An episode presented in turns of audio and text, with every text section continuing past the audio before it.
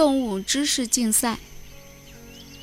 这天，四个小伙伴们在树林里玩。信鸽悠悠从远处飞来，落到草地上。悠悠告诉大家，森林里即将举行一场动物知识竞赛，组委会邀请大象琪琪参加。在四个小伙伴眼里，琪琪是他们几个中最博学多才的。其他三个小伙伴们都为大象鼓劲加油。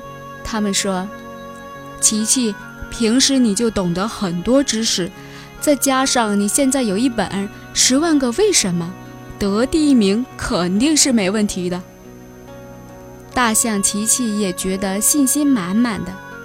信鸽悠悠对大象说。我还得去给其他动物送邀请函呢，琪琪，祝你取得好成绩，再见。这一天，动物知识竞赛开始了，礼堂里坐满了观众，台上参赛的选手有大象琪琪、长颈鹿智智、小猴巧巧等等几个大家公认的森林里最聪明的小动物。比赛开始了，只见主持人森林之王狮子，他走上台去宣布了比赛规则。比赛采取淘汰制，每一轮淘汰掉一名选手，最后剩下三名选手一决高下。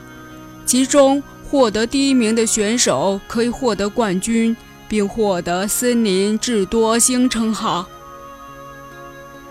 这是多么高的荣誉啊！动物们都欢呼雀跃着。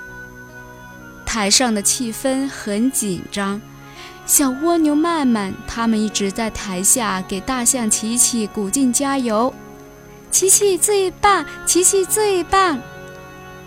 经过几轮淘汰赛下来，台上只剩下大象琪琪、小猴巧巧和长颈鹿智智。三个一决高下了。这时候大家更加紧张了。大象琪琪还是第一次参加这种比赛，他紧张得直冒冷汗。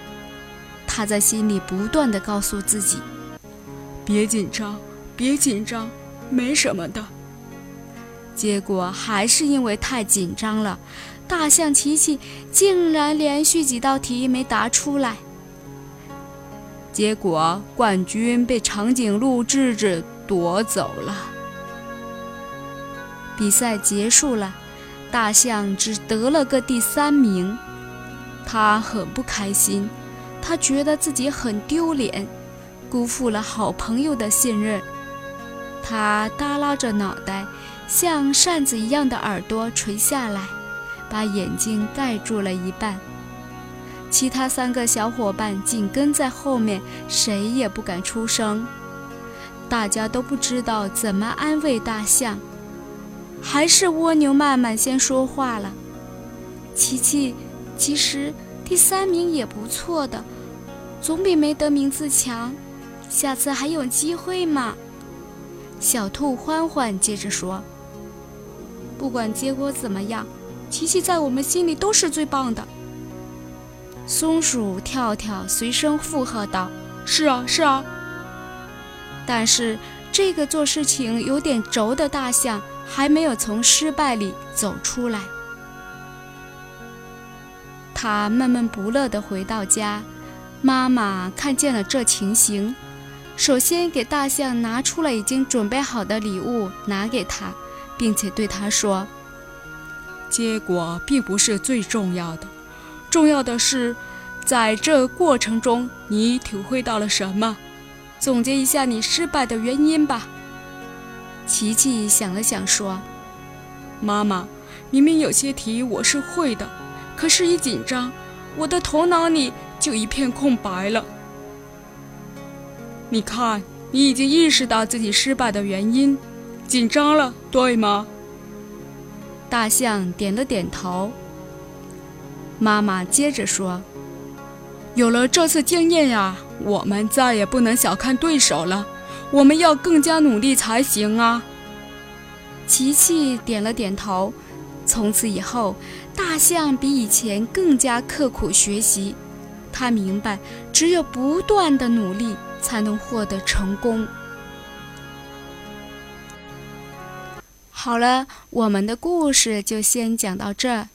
小朋友们，如果你们喜欢这个故事，那么请爸爸妈妈们微信搜索我们的公众号“书和行知学院”，点击订阅我们的公众号，我们将给大家带来更多精彩的故事和优质的教育资源。不怕雨，不怕风，不怕烈日的长空。